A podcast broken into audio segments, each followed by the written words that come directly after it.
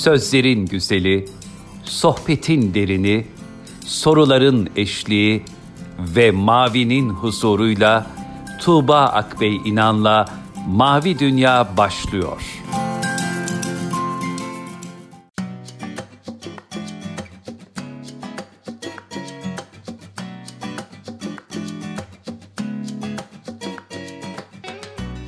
Merhaba sevgili dinleyenler. Tuğba Ak ve İnan'la Mavi Dünya'ya hoş geldiniz. Bugün de yine çok kıymetli bir misafirimiz olacak. Hem yaptığı programlarla, hem oynadığı dizilerle, hem de yazdığı yazılarla pek çok insanın hikayesine dokunmuş. Onlardan biri de benim. Çok kıymetli bir isim İclal Aydın bizlerle birlikte. İclal Hanım hoş geldiniz programımıza. Merhaba, hoş bulduk Tuğba'cığım nihayet. Evet. Uzun zaman ee, ama. çok sevindim, çok da mutlu oldum e, bu programı yapacağımız için. İnşallah program sonrasında da siz aynı şeyi hissedersiniz. İnşallah. Şimdi bu süreci önce konuşalım isterim. Galiba e, şu yaşadığımız süreçte en az zorlananlardan biri sizsinizdir. Neler yapıyorsunuz bugünlerde? Nasıl geçiyor? Doğrusunu istersen bizim hayatımızda değişen hiçbir şey yok. Her şey aynen e, sadece Laliş okula gitmiyor. Bu yıl lisede son yılıydı ve okulunu çok sevmişti. İzmir'deki arkadaşlarını çok sevmişti. Tek üzüntümüz e, apar topar e, okulun bitmiş olması, liseden mezun olmuş olması, tadını çıkaramadan yaşamış e, olması. Bir altı ay uçtu gitti ona çok üzülüyor. Önümüzdeki günlerde biliyorsun üniversite sınavı var. Hep son dakikacıdır benim kızım. Ee, anne toplarım, anne toplarım, arkadaşlarım, hocalarım özel işte turlar yapacaklar, e, ders çalışacağız diyordu. Onu da pek e, yapamadığı için üzgün. Ama hayırlısı olsun. Kocaman oldular işte yani biz bebekliğini falan biliyorduk yani. ya üniversite sınavına giriyor şimdi işte. Kocaman değil mi? Evet vallahi maşallah inşallah güzel güzel yerlerde olsun o da annesi gibi. Ee, şu soruyla başlamak istiyorum aslında. Siz yaklaşık 10 yıldır 10 e, yıl önce e, işte Almanya'dan gelen 300 markla ve işte bir elbiseyle Almanya'dan gelen o kızın e, coşkusunu ve samimiyetini tekrar kazanmak istiyorum diye bir yola çıktınız. Evet. Şunu merak ediyorum bu anlamda. Şimdi o kız da aslında pek çok şey yaşamış, kalbi biraz kırılmış, hayatta pek çok tecrübe edinmiş bir kızdı. Hı hı. Ee, şimdi buradan baktığınızda ve oraya doğru yeniden gitmek istediğinizde o safiyeti nasıl koruduğunu gördünüz? Ne buldunuz? Oradan ne çıkardınız ve bu yalnızlık size ne kazandırdı aslında bu uzaklık ya da? Kelimelerin anlamı kalabalıklarda çok değişiyor biliyorsun. Yani insanın gözü bir süre sonra karanlığa alıştığı vakit bunu da birlikte konuşmuştuk özel sohbetlerimizde de çok sık e, dile getirmişizdir. Çok neyi kaybettiğinin farkına varamaz hale geliyor. Üretimden çok tüketmekte olduğum bir dönemde anlattığım şeyleri, e, dile döktüğüm e, meseleleri kendimde uygulayamadıktan sonra onları anlatmanın, paylaşmanın e, ne anlamı var ki diye sormaya başladım kendime.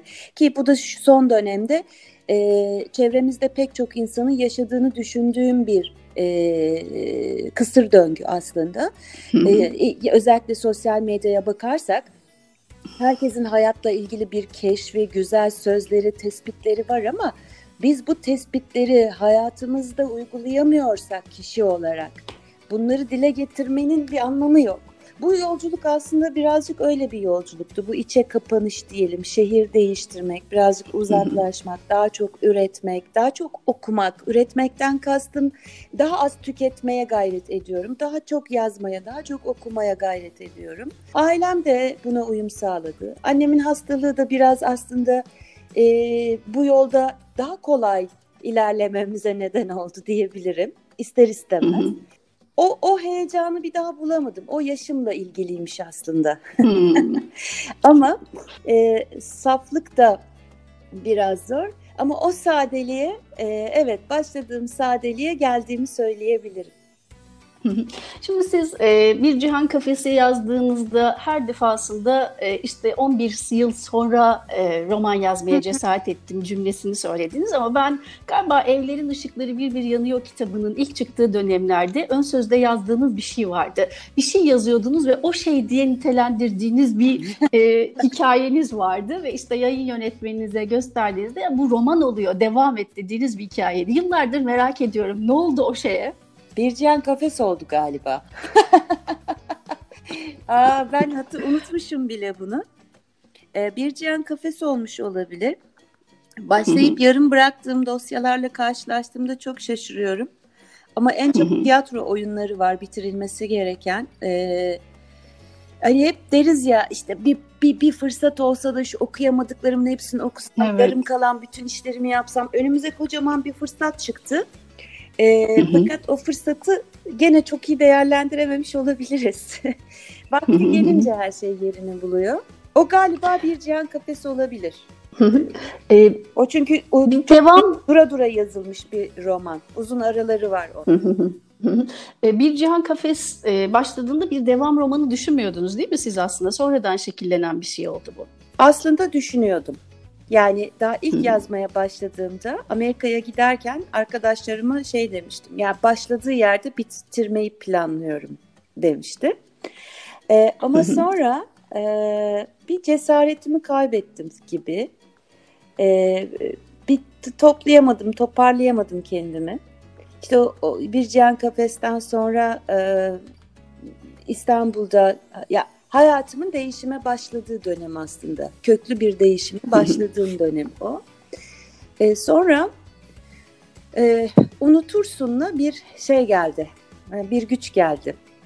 Unutursundan sonra e, beklediğim ben ben çok severek, çok beğenerek yazdım. Arkadaşlarım, ailem çok beğendi. Ama okur e, çok büyük iltifat etmedi Unutursun'a. E, o süreçte e, küsmeden de, devam etmeliyim dedim. Acaba neden? Ne olabilir? Çok karakter sayısı var. Evet, zaman atlaması var. Doğru. E, kurgu Türk okurunun e, e, beklentisi e, yani çok satanlarda. Bu altını çizelim bunu. Daha kolay okuyabildiği, olayları daha kolay takip edebildiği, kişileri daha kolay tanıyabildiği hikayeleri tercih ediyor. Bugünün okuru. Ben de dedim ki o zaman televizyon için hazırlamış olduğum bir proje vardı. Ben onu e, roman yapayım, çevireyim, kapanayım bu hikayeyi. Bakalım ne olacak. Üç kız kardeş böyle çıktı ortaya. Her biri bağımsız ama dediğim gibi başlangıçta e, bir şekilde o niyetim üzerinde bana da yardım ediyor hikayeler ve kahramanlar birleşme konusunda. Beni çok şaşırtan şeyler çıkıyor araştırmalarım, okumalarım sırasında. Üç kız kardeş de beklediğimizin çok çok üzerinde bir iltifat alınca, e, bir ilgi görünce e, diğerlerine yeniden bir şans verilmesine neden oldu. E, şimdi hepsi beraber kardeş kardeş gidiyorlar.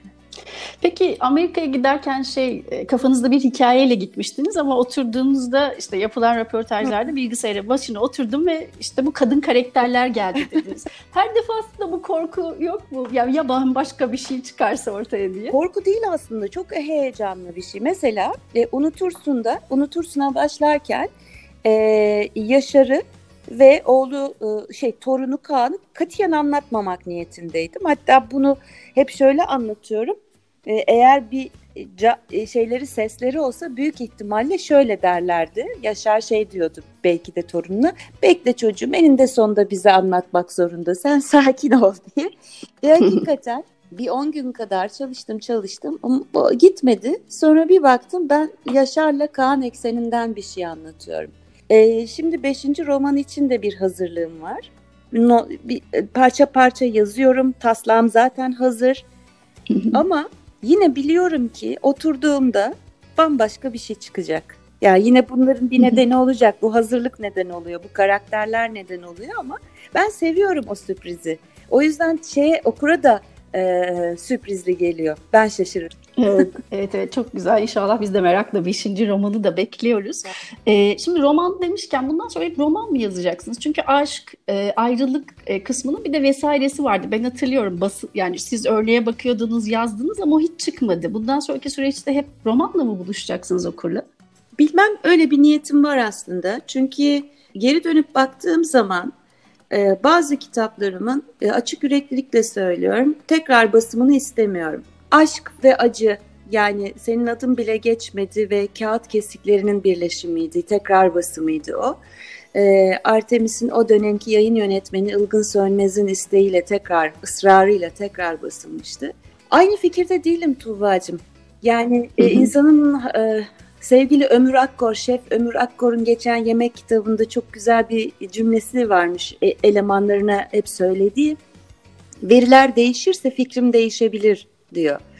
Hayatla ilgili verilerim de değiştiği için fikrim de değişti. Çok büyük büyük laflar etmişim. Çok sızlanmışım, çok söylenmişim. Hem kendi hayatıma hem de kendi üslubuyla beni sevenlere, yaşamıma girenlere, e, bunu, bunu arkadaşlarım adına da söylüyorum. Yani ailem, arkadaşlarım, akrabalarım, beni sevenlerden kastım. Bu kadar büyük bir kalabalık. Haksızlıklar yaptığımı düşünüyorum. O yüzden de onların tekrar basımını arzu etmedim. Tekrar basımına tamam dediğim üç kitabım var. Gördüğüme sevindim, yaz bitmesin ve evlerin ışıkları bir bir yanarken ve romanlar. Bir de çocuk. Şimdi sizin unutursun yani unutursun kitabı sizin için çok önemli. Çünkü annenizin hikayesiyle de aslında şekillenmiş bir tarafı var. Yalnız Bir Cihan Kafes'te e, yaptığınız röportajların birinde şey hatırlıyorum. Kardeşiniz okuyor ve diyor ki Bir Cihan Kafesi okuduktan sonra e, annemi anladım okurken diyor. Şimdi aslında siz e, gerçekten Bir Cihan Kafes'te yani bu süreci yazmaya başladınız ama mesela anneniz okudu mu kitabı çok merak ediyorum. O döneme denk geldi Yok, mi? Yok hayır. Ne yazık ki. Ya orada başladınız ama bunun daha açığa çıkması ve daha yol alması unutursun da mı mümkün Aslında oldu? Aslında bir Cihan Kafes'te anneannem, yakınlarda kaybettiğimiz anneannem Samire'nin hikayesi var. ee, kısmen. Tabii ki biz o karakterleri daha dramatize ediyoruz, daha e, kurgu var. Okurun, evet, daha okurun seveceği bir masumiyet ya da şiddet katabiliyoruz. Ee, benim anneannem de babaannem de 13 yaşında evlendirilmiş iki küçük gelin. Birisi Türkiye'nin Doğu Anadolu'sunda, bir Doğu Anadolu'da bir köyde. Sen biliyorsun konuşmuşuzdur. Diğeri Ihlara Vadisi'nde. çok çocuklar doğurmuşlar ve kucaklarına verilen ilk çocukların çocukları olduğunu idrak edememişler bile. Annemle e, anneannem arasında e, hep bir anlaşmazlık vardı. Biz çocukken hatırlıyorum ben. Ee, Annem sevilmediğini düşünürdü sanıyorum. Ee, ama işte o romanı oturur ya yazmaya başladığımda bunlar neden oldu, neden başımıza geldi diye insan düşündüğünde e, anneannem de çocukmuş. Çok çocukmuş yani ne nasıl annelik yapabilir ki? E, sanki kardeşini büyütmüş adeta. Annem de çok genç anne olmuş. Anneannemden birazcık daha e, genç, birazcık daha daha eğitimli tabii ki. E, hayata daha hazırlanmış bir e, genç kadın. Ama sonuçta e, hep söylediğim şey var. Onların hikayeleri ile başladı. Ama sonrasında şunu gördüm ki her insanın hayatı bir kez roman olabilir. Anneannem bir cihan kafes, annem unutursun. Ama kaç kere anlatabilirsiniz ki aynı hayatı? O yüzden e, kendime evet artık bir yazar oldum diyebildiğim yer e, Üç Kız Kardeş bence. Üç Kız Kardeş'e kadar kendi sayıklamalarım. Peki unutursun da ya annenizin hikayesi olmasına rağmen siz kendiniz o, o kahramanlardan biri olmaktan özellikle imtina ettiğiniz için mi aslında bir gazeteci olarak giriyorsunuz? Yani oradaki gazeteci sizsiniz gibi hissettim evet, okurken evet. çünkü o yüzden mi? E, çünkü tabii ki insanın ister istemez kendi yaşadıkları var. Şimdi kendime şöyle bir e, şey yapmışım, bir cehennem hazırlamışım köşe yazarken veya televizyon programı yaparken. Kendi duygularımdan, kendi durumumdan o kadar çok bahsetmişim ki okur ister istemez anlattığım her hikayede acaba hangisi benim diye aramaya başlamış. Şimdi bu ne kadar büyük bir e, yanlışmış. Şimdi daha iyi anlıyorum bunu. E, o yüzden unutursun da e, veya bir Cihan Kafes'te e, yaşı bana denk karakterin, Lori'nin ben olduğum düşünülsün istemedim. Ama tabii ki onun yaşadıklarının içinde benim tecrübelerim de var, benim tanık olduklarım var, benim ifade etmek istediklerim var ve, ve vesaire.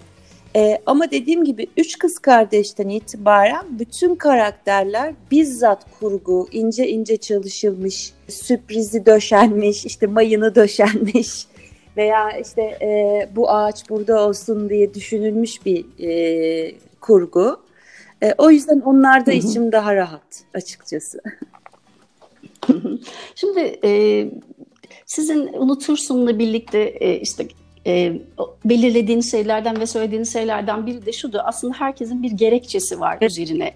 Yani gerekçe onları anlamamızı kolaylaştırmaz ama bir gerekçesi vardır. Üzerine bina edilmiş bir bakış açınız da var. Şimdi e, ilk kitabınızın e, yapılan röportajlarından birinde diyorsunuz ki e, kendi çocuklarımız olsa da aslında biz evladız. 50 yaşında da olsam ben annem tarafından onaylanmak, sevilmek, şefkat Hı. görmek istiyorum Hı. diyorsunuz. Başka bir röportajda da yine aslında annenizin size çocukken bakış açısının çok eleştirel Hı. bir dil olduğundan bahsediyorsunuz. Ve annenizin hastalığını öğrendiğinizde kardeşinizi arıyorsunuz ve işte annem aslında beni seviyormuş gibi bir ifadeniz var. Annenizin bir gerekçesi vardı. Ee, annenizi anlamayı kolaylaştırdı mı bu? Ne hissediyorsunuz Hı, şimdi? Çok üzülüyorum. Çok üzülüyorum. Yani e, onun o çaresizliğine, onun o yalnızlığına çok üzülüyorum. E, belki e, bu yaşta olmasaydım yani çok yakın bir sürede 50 yaşına gireceğim. E, Eylül'de 49 oluyorum. E, bu yaşta olmasam belki bu kadar üzülmezdim. Başka bir şefkat, başka bir merhamet geliyor insanın kalbine yaşla beraber. Biraz yorgunluktan olabilir. Biraz e, çok karşılaşmaktan olabilir olaylar ve insanlardan. Bir bilen olmaktan bahsetmiyorum. Sakın yanlış anlaşılmasın. Bir bir halden anlamak, bir yorgunluktan bahsediyorum. E, yolcu yolcunun halinden anlamaya başlıyor. O yüzden geri dönüp baktığımda annemin bütün o mücadelesi içinde e, bir mucize ya korunmuşuz biz. Biz korunmuşuz. Bizi nasıl büyütebildiğine, bizi nasıl büyüttüğüne, nasıl yetiştirdiğine e, şimdi aklım ermiyor ve o kadar takdir ediyorum ve o kadar üzülüyorum ki onun o çaresiz yalnızlığına. E, o yüzden çok çok değişik, çok acayip bir şey. Hayat gerçekten kederli bir, bir ama annenizin sürecini de unutmayı tercih etti olarak ifade ediyorsunuz. Yani unutmak bir tercih meselesi midir genel olarak? Ee, galiba öyle. Bilinçli bir tercih değil tabii ki. Yani böyle tercih etti dediğimizde romantik tatlı bir söz dizimi ama e, bazı hastalıklarımızın da yapıp ettiklerimizle, tavrımızla e, etkili olduğunu düşünüyorum. Yanılıyor olabilirim. Ben mesela e, bana bir şey anlatıyorlar. Katiyen hatırlamıyorum ki benim hafızam çok güçlüdür diye çok övünürdüm ben. Fotoğraf hafızam, kelime hafızam. Asla hatırlamıyorum. Ve bunlar genellikle kötü şeyler. Ya diyorlar hatırlasana böyle böyle olmuştu sen böyle demiştin son. Asla hatırlamıyorum. Sanki öyle bir şey hiç yaşanmamış gibi. Ve bu giderek yakın tarihe, yakın zamana da girmeye başladı. Bir endişelendim. Acaba ben de mi aynı nörolojik sorunları yaşıyorum diye. Ee, yani işte gittik bir takım doktor yok dediler. Öyle bir şey değil. Ve sonra düşünmeye başladım. Belki de e, evet beden ve zihin böyle bir tercihte bulunuyor. Annemin hayatı çok zorlu bir hayat başından itibaren. O kuşağın öyle. Ee, savaştan hemen hemen sonra doğmuş. Yokluk içinde büyümüş. Ee, idealleri olan ve bu, bu bir taraftan da nörolojik ve şey sorunları var. Yani fiziki be, be, sorunları var zihinsel e, ama çok zeki bir taraftan da. Okul birincisi. E, ve insanların bunu anlayabilmesi ne kadar zor Tuğba. Düşünsene o dönem. Yani şahane matematik problemi çözüyor ama e, sosyal davranışında tutarsızlık var yani merhametsiz mesela. Ve biz ne diyoruz? Huysuz diyoruz. Ama huysuz aslında huysuz değil. Maalesef böyle. Annem de yaşadığı bütün e, sorunlardan en sonunda zihninin kaçmayı tercih ettiğini düşünüyorum. E, Benim sizinle annenizle İlişkiniz deyince aklımda şöyle bir kare var. Bilmiyorum hatırlar hatırlayacak mısınız? Ya bu güzel bir şey bence hatırlarsınız. Siz bir televizyon programına konuk oluyorsunuz ve o gün doğum gününüz ve size evinizde bir doğum günü düzenliyorlar ve mikrofonu da annenize uzatıyorlar. Sizinle ilgili çok güzel şeyler söylüyor ve siz büyük bir mahcubiyetle stüdyoda anne ne söylüyorsun neler diyorsun anne gibi bir mahcubiyet yaşıyorsunuz. Hani bazen o eleştirilerden yorulduğunuzda sanki o programı böyle bir izleyin falan diyesim geliyor her defasında. Hatırlıyor musunuz onu? Ee, şey magazin programı mıydı? Evet, ben evet. programı yapıyordum galiba değil mi? Öyle bir şey mi? Bir, bir, bir... Evet evet. Hı, Evet hı. evet. Hila, La, Laliş de var galiba küçük. Değil mi? Tamam Evet. hatırladım hatırladım. Mesela güzel bir şey. Hayret bunu nasıl unutmuşum. Çok mahcup olmuşum demek ki. Beklemediğiniz bir şeydi ama anneniz bu arada sizi size karşı belki de hayatınızda ilk kez duyduğunuz hani yüzünüze söylendiği açısından söylüyorum. Çok güzel laflar etmişti. Sizinle gurur duyduğunu, ya- ya- yaptıklarınızdan çok mutlu olduğunu, sizin çok iyi bir evlat olduğunuzu Aynen. falan söylüyordu o, o röportajda. zaten. Arkamdan hep söylüyormuş. Ben genç kızken de öyleymiş. Yani e, hep çok Hı hı. gurur duyarmış, çok beğenirmiş, çok ya hep ama bunu benim yüzüme söylemezdi. Biraz eziyet ederdi. ben çok ağlardım, üzülürdüm falan. E, ama e, son hastalığı artık böyle ilerlemeye başlamış. O son şeylerde ara ara e, yaptığı haksızlık ya da işte her ne aynı işte bu yaşlardaydı o da o vakitlerde benle aynı yaşlardaydı. E, bir şeyleri hatırlayıp üzülüp ağlardı. O üzülüp ağlayınca ben mesela kızardım ona. Derdim ki anne tamam geçti gitti artık. Şimdi niye ağlıyorsun? Niye hatırlıyorsun? Mesela bunlara da çok üzülüyorum Tuğba. Keşke rahat rahat Hı hı. ağlasaydı. Sarı, ben de sarılıp ona şefkat gösterseydim. Ben hala işte orada bir evlat olarak davrandım. Tamam dedim geçti gitti artık. Hı. Bitti. Bir daha hatırlayıp ne beni üz ne kendini üz. Oysa temize çıkmak, çıkartmak istedi belki de kalbini. Belki dediğim gibi aynı yaştaydık. Şimdi şimdi anlıyorum ben onu. Belki çok üzülüyordu o da kendi hırslarına, hırçınlığına, gençlik sevdası içinde yapmak istediklerine. Şimdi bana ne kadar boş geliyor. Ünlü olmak için çabalar, kavgalar. Ay reyting almadı programım kaldırıldı diye günlerce ağladım. Tuğba ne kadar saçmaymış. Ne kadar yersizmiş. Bittiyse bitti. Geçtiyse geçti. Allah bir kapıyı kapatıyorsa mutlaka koridorun içinde bir diğeri açılıyor. Muhakkak istediğin kapı olmayabilir ama bir gir bakalım orada ne var. O yüzden evet ben de böyle daldan Peki ya anneniz böyle bir sürece girmemiş olsaydı unutursun bu kadar hani kendi yani ilişkileriyle barışmış, daha böyle e, şefkatin ve merhametin olduğu bir kitap olur muydu? Yoksa sizin o içinizdeki e, o küçük çocuk hırçınlığa Ee, devam eder miydi Annem de sizce? hırçınlığına devam edeceği için devam eder yazamazdım. Yazamazdım. Çünkü şey e, müdahil olurdu ve bit, bit, bitmemiş olurdu daha çıt çıt.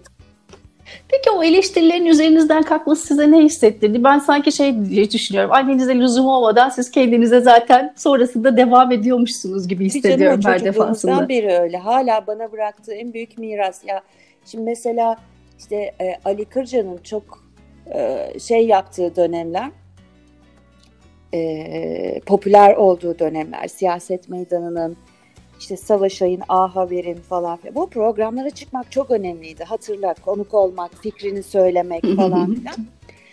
Ben çıkarım. Böyle çok olağanüstü işte kendimce fikirlerimi beyan etmişim. Program biter. Annemi ararım. Zannederim ki e, işte şey diyecek hani on, aferin kızım çok iyi konuştu falan. Üstündeki neydi öyle? Çok mu aradın o kıyafeti? Ondan sonra niye öyle söyledi? Söyleme öyle şeyler bir daha falan. Ve ben çok üzülür ve her defasında sinirlenerek kapatırdım telefonu. Ve ona hiç söylemezdim. Sonraki 10 yıllarda hiç söylemedim. Şurada program var, burada röportaj var diye. Ee, şimdi o yok artık. Ee, ama hala benim üzerimde e, sanki beni izleyecekmiş, sanki beni dinleyecekmiş gibi bir şey var. Hmm, Duygu var. Gitmiyor. Ama diğer yandan bu cümlelerinizi çok seven, sizi çok seven bir kitle var. Ee, çok garip bir şekilde galiba bu da hani e, Allah'ın adaletli yanlarından biri. Sizin o eksik kalan yanlarınızı sizi çok seven kitleyle tamamlamış aslında. Bunu fark Evet, edebildiniz mi peki Evet, yaşarken? evet. Bu, bu, bu çok güzel bir şey. Mesela İzmir'e geldiğimizde e, bu, bu hep böyle olmuştur. Hayatımda bir şey eksilmiştir ama o duygumun tam karşılığında bana destek olacak başka bir şey çıkıp gelmiştir. E, mesela İzmir'de sevgili Hülya abla e, yani gerçekten annelik yapıyor. Bana da anneme de kızıma da. Meryem senelerce e, bize annelik yaptı. Yaşı benden küçük olmasına rağmen o hakikaten Türkiye'de hayat güzeldir bir dönemi çok etkilediyse bunun altında yatan Meryem'in başarısıdır. Hatta e, daldan dala atlıyor mu? Yazmıştınız. Bunu, bunu söyleten benim evet. demişti. E, hep böyle bir şey oldu. Bu kalabalığın sevgisi ve ilgisine gerçekten minnettarım. Ama e, İstanbul'daki o yoğun dönemde bildiğim bir şey var ki yaşadığım o yoğun dönemden bildiğim bir şey var ki televizyon izleyicisiyle okur arasında çok büyük bir fark var. Televizyon izleyicisi daha hoyrat, daha değişken, bugün seni sever, yarın başkasını sever, çabuk unutabilir.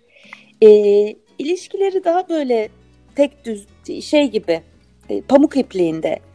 Ama okur bir emek sarf ettiği için, zaman ayırdığı için e, o emek sarf edip sevdiği bir mes bir bir sonuç varsa ortada ona sahip çıkıyor. Dargınlığında bile, küskünlüğünde beklentisinin karşılığı yoksa bir sonraki kitapta ya da yazarın davranışında, sözünde yine sizli bizli bir şey payı var. E, sabır payı var. Okurla kurulan ilişki aile ilişkisi gibi o yüzden. Daha çok seviyorum. Daha kıymetli. Unutmuşsun da annenizle ilgili bir ifadeniz var. Yani safi bir sevginin kaldığından bahsediyorsunuz o dönemde. Şimdi birazcık daha belki ilerlemiş bir süreç vardır ama onu okurken aklıma şu geldi. Ee, ya insanı akıl dediğimiz şey mi aslında kötülük cenderesine sokuyor yoksa kalbin hırçınlığı mı e, o safi sevgiyi engel oluyor? Ne düşünüyorsunuz? Şimdi bitkilerle, hayvanlarla bir arada yaşamaya başladığım bu son 7-8 yıldır e, çok net şunu görüyorum ki siz bir hayvana bir kötülük yapmazsanız eğer o hayvan aç değilse, yaralı değilse size dokunmaz. Bu köpek de, yılan da, böcek de böyle.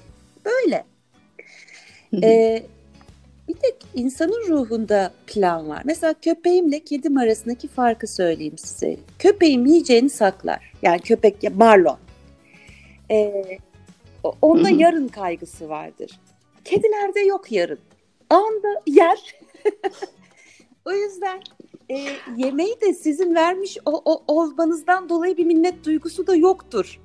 Ya o yemeği tabii ki vereceksin. Hı hı. Yani rızk Allah'tan o, o, o kadar tatlı ki e, davranışlarına baktığında her canlının kendine has bir doğası var. E, insanın bu yarın kaygısı, gelecek kaygısı onu değiştiriyor diye düşünüyorum. Sevgisini de şekillendiriyor. Hmm. Zekasını da şekillendiriyor. Kaygının boyutuyla çok ilgisi var. Annemin de artık yarını yok. Yarın bittiği andan itibaren saf. Hmm. Evet. Korkular bitince. o zaman geldi. Ve e, geçenlerde anlattım. E, annem korkuları çok yüksek bir insandı bir köy çocuğu olmasına rağmen hayvanlardan korkardı. Tabii ki bunun hastalığıyla da ilgisi varmış. E, hastalığından sonra e, şey o, o davranışlarındaki çok şey değişti. İlişkisi de değişti. Kedilerimle e, ki, mesela bir yaşlı birisini gördüğü zaman e, bir Down sendromlu çocukla mesela hastanede bir gülüşmeleri var. Beni günler günlerce ağlattı. e, başka bir saflık ve biz bence daha bunu tarif edebilmeyi bilemiyoruz. Ben bilemiyorum. Laf kalabalığı yapıyorum ama hala bilemiyorum. Kaygının bittiği yerde saflık başlıyor bence. Evet. Güven başlıyor kaygı bitti yani. Şimdi kendi çocukluğu yani çok uzun süre aslında hikayenizi anlattınız. Az önce de söylediğiniz gibi duygularınızı anlattınız. Bunu insanlarla paylaştınız. Bazen o kalbi kırılan çocuğu anlattınız. Bazen kavgalarınız oldu. Bunları yazıya anlattınız. Hayalleriniz vardı oyuncu olmak gibi bunları anlattınız. Sonra anne oldunuz. Ee, merak ediyorum kendi çocukluğunuz anneliğinize hep neyi hatırlattı? Çünkü kendi hayallerimiz kendi güzel de çocuk benzer hayalleri kurduğunda, benzer isyanları yaptığında, benzer bir kendi olma mücadelesine girdiğinde bizim de korkularımız evet. ortaya çıkıyor evet. ya. Sizdeki durum neydi? Ee, ben hani hepimizin yaptığı şeyi yap. Ben annem gibi olmayacağım. dedim. E sonra bir gün Lale salon kapısından terliği fırlatırken havada terlik havadayken fark ettim anneme benzemişim. Ömrümün bir şeyin değili kendisi çünkü mantıkta öyle bir kural var ya evet. bir şeyin değili kendisidir ee, terlik hikayemiz de bizim ger, ger ya efsane bir hikayedir ve gerçekten varmış yani anne terliği güdüsel olarak varmış. Beni öyle çıldırttı ki bir gün bir zorbalıktı. Yazıda da yazmıştınız onu. Bir zorbalık hikayesiydi arkadaşlarına yaptıkları ee, galiba değil mi? Yazmış mıyım bunu da? Aa, evet Allah, yazdınız. Hiçbir şey kalmamış. Çok fena. E, okulda yaşanan bir şeydi. Biz güldük size de anlatalım gibiydi zaten. Sonu evet, güzel bağlanmıştı ve, e, yani. Sonrasında evet anneme benzediğimi görüyorum. Mesela o olayda. Arkasından e, yıllar ilerledikçe, geçtikçe mesela bir gün işte Lal'in kıyafeti için avazın çıktığı kadar bağırıyordu. İşte böyle giyinme, otobüse biniyorsun falan filan diye. Ee, evde de bir arkadaşım vardı. Dedi ki ya İclal sana inanamıyorum yani. Nasıl kendini kaybedip bağırdın çocuğa? Annem olduğumu fark ettim o anda. Do, do, onu do, doğru Hı. olarak koymuşum kafama. Yani farkında olmadan yapmışım bunu. Hani annelik yaptığımı düşünüyorum. Çocuğumu koruduğumu düşünüyorum falan. Şimdi e, Lale aramızda galiba şöyle bir fark var. E, yokluk insanı daha marifetli yapar. Hep söylediğim şey budur. E, benim bir an önce hayallerimi hayalleri kurup bir an önce onlara ulaşmak için sebeplerim vardı. E, Lal geçen de şöyle bir soru sordu bana. Dedi ki anne kuzeni Cihan abisi üniversiteyi birincilikle bitirdi. İstanbul Teknik Üniversitesi İnşaat Mühendisliği okudu.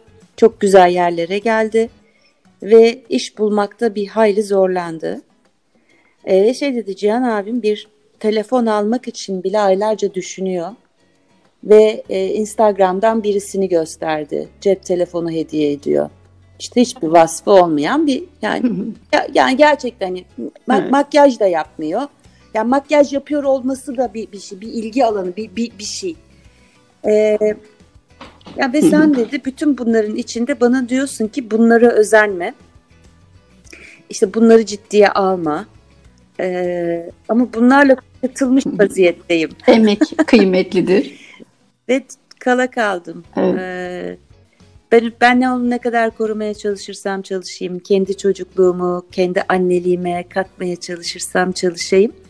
Hepimizin hazırlıksız olduğu yeni bir dünya var Tuğba. Ve o yeni dünyada şimdilik, şu anda böyle ama bunun böyle olmayacağını uzun uzun sohbetlerimizde zaten o da biliyor aslında. Ee, bunun değişeceğini söylüyoruz ama şu anda onların bir hayal kuramamasının nedeni maruz kalmış oldukları bu yoğun şey diye düşünüyorum. Var halleri, kolay ulaşılıyor olması, fenomen olur, olmak varken niye bu kadar uzun yoldan gidiyor olmak. Tabii onlar da kendilerince haklılar yani bir tarafta emek Hı. emek diyen birileri var.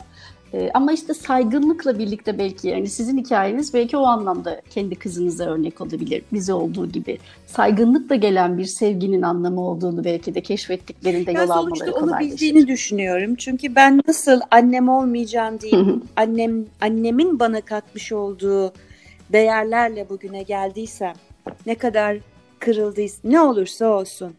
Lal işte benim çocuğum. İster istemez inandığımız o değerler, bizi bugüne getiren şeyler onun parçasında var.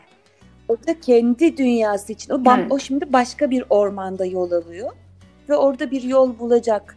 Çok güzel yazılar yazıyor, çok güzel kitaplar okuyor. Yapabileceğim tek şey annem kadar baskıcı olmamaya çalışmak. Elimden geleni yapıyorum.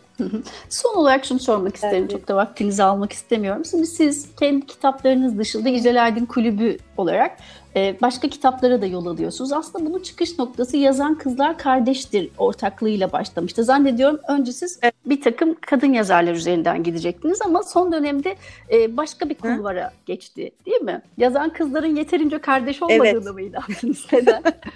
Çok açık ve net, evet. Hatta kendi yazarlarımız bile kendine münasebet ben niye onunla kardeşmişim ki diyen de oldu. Ve en çok kardeşlik Hı-hı. ve barıştan söz edenlerdi. Çok yoruldum. Aslında bu kulüp işinden de çok yorgunum Hı-hı. ama başladığımız iş içinde verdiğimiz sözler vardı ve sabırla iki yıldır bekleyen yazar arkadaşlarımız var. İcel Aydın Kitap Kulübü'nü daha büyük bir proje olarak düşünüyordum ben. Etkinlikleriyle beraber. Hı hı. Yani bütün dünyada bilinen formuyla e, okunan kitaplar, bir araya gelinen, sohbet edilen akşamlar, e, turneler gibi planlıyordum. E, fakat e, kreatif bir iş yapan bir insanın, üreten bir insanın, üreten başka bir insanı temsil edebilmesi ya da ya e, temsil etmesi değil de yayıncılığa yakınlaşmak istedim ben. E, fakat çok zormuş bu. Hı hı. O yüzden verdiğim Yazar kaprisi. Kapris de demek istemiyorum. Beklentileri diyeyim. Sorgulamaları, beklentileri. ha bu süreçte beni tabii ki bu e, yetiştirdi, anladım. E, yani mesela çok haklı olarak 2000 basılmış bir yazar. Ben niye falanca mağazanın rafında yokum diyor. Şimdi dünya Türkiye'nin en büyük zincirinde bile o o o satış sistemini öğrendiği vakit insan bu süreçte anlıyor ki o rafta olabilmek o kadar kolay bir şey değil. Dediğim gibi her anısını yazan ben kitap yazdım İclal filancaya bastırmışsın bana da bastır diyor. Bundan çok sıkıldım. Çok usandım. Diyorum ki tamam gönderin ekip bir okusun. Benden önce okuyanlar var. Onlar 10 tane seçip bana veriyorlar da ben ondan sonra bakıyorum. Ve diyorum ki tamam peki. Aa benim o kadar vaktim yok diyor. Yani herkesin herkesi 5 dakikada çözümleyip kendiyle ilgili de 3 saniye içinde başarılı beklentileri varken bir karar. E, vay ben ne yaptım dedim itiraf edeyim Tuğba'cığım. Peki bundan sonraki süreçte hayalleriniz, yapmak istediğiniz şeyler ne? Hem yazı anlamında hem hayatla ilgili hem kendinizle ilgili. Artık İzmir'de kalıcı mısınız yoksa Lal'le birlikte mesela değişebilir. şehir Biraz değişebilir mi? sağlığına da bağlı. Annemle ilgili burada düzen kurduk. Ama bu arada kitap kulübüyle ilgili şikayetlerimi anlatırken e, yazarlarımı şikayet etmek etmiyorum. Yanlış anlaşılmasın. ee, Yok. Yok her yayın evinin çilesi olan benim kitabım evet, var evet. bastırır mısın kısmıydı aslında yani benim anladığımda. Bu e, yazarlarımızı da çok Hı. bunaltan bir şey ve üzen de bir durum. E, her birinin farklı e, bir derdi var, anlattıkları bir şey var ve ben de geniş bir e, okur kitlesine hitap edebileceğimizi düşünmüştüm. Farklı farklı kadınlar. O yüzden bu kardeşlikten bahsediyordum. Ama olmadı. Öyle olmadı. O yüzden de e, arkadaşlarımın da sabrına teşekkür ediyorum. Ben önümüzdeki dönemle ilgili söylüyorum bunu. Yani bu e, dosyalarla ilgili söylüyorum. e, o yüzden Yücel Aydın Kitap Kulübü ile ilgili gelecek niyetim e, bu, bu, bu önümüzdeki söz verdiğimiz kitaplarda bittikten sonra e, biraz onu dondurmak. E, dursun bakalım. E, annemin sağlığı nasıl el verecek bilmiyoruz ama İzmir hem ruhumuza hem bedenimize iyi geldi. Sevdik. Belki burada devam ederiz ama Lalin okuluna bağlı dediğim gibi. Yaşayıp göreceğiz. Biz planlar yapıyoruz. Niyet ediyoruz. Ama niyetimiz sonuçta inandığımız merkezin bize yazdığı kadere bağlı. çok teşekkür ben ederim e, katıldığınız için. Çok hoş bir sohbet oldu. Çocukları çok öpüyorum. Yakında görüşmek üzere. İnşallah görüşmek üzere. Hoşçakalın. Sevgili dinleyenler, Mavi Dünya'da bugün çok kıymetli bir ismi ağırladık. Yazar, oyuncu ve sunucu İclal Aydın bizlerle birlikteydi. Çok hoş bir sohbet gerçekleştirdik kendisiyle. Programımıza Tuğba Akbey İnan e, Instagram adresinden ulaşabilirsiniz efendim. Bir sonraki programda görüşünceye dek hepiniz hoşçakalın. Allah'a emanet olun.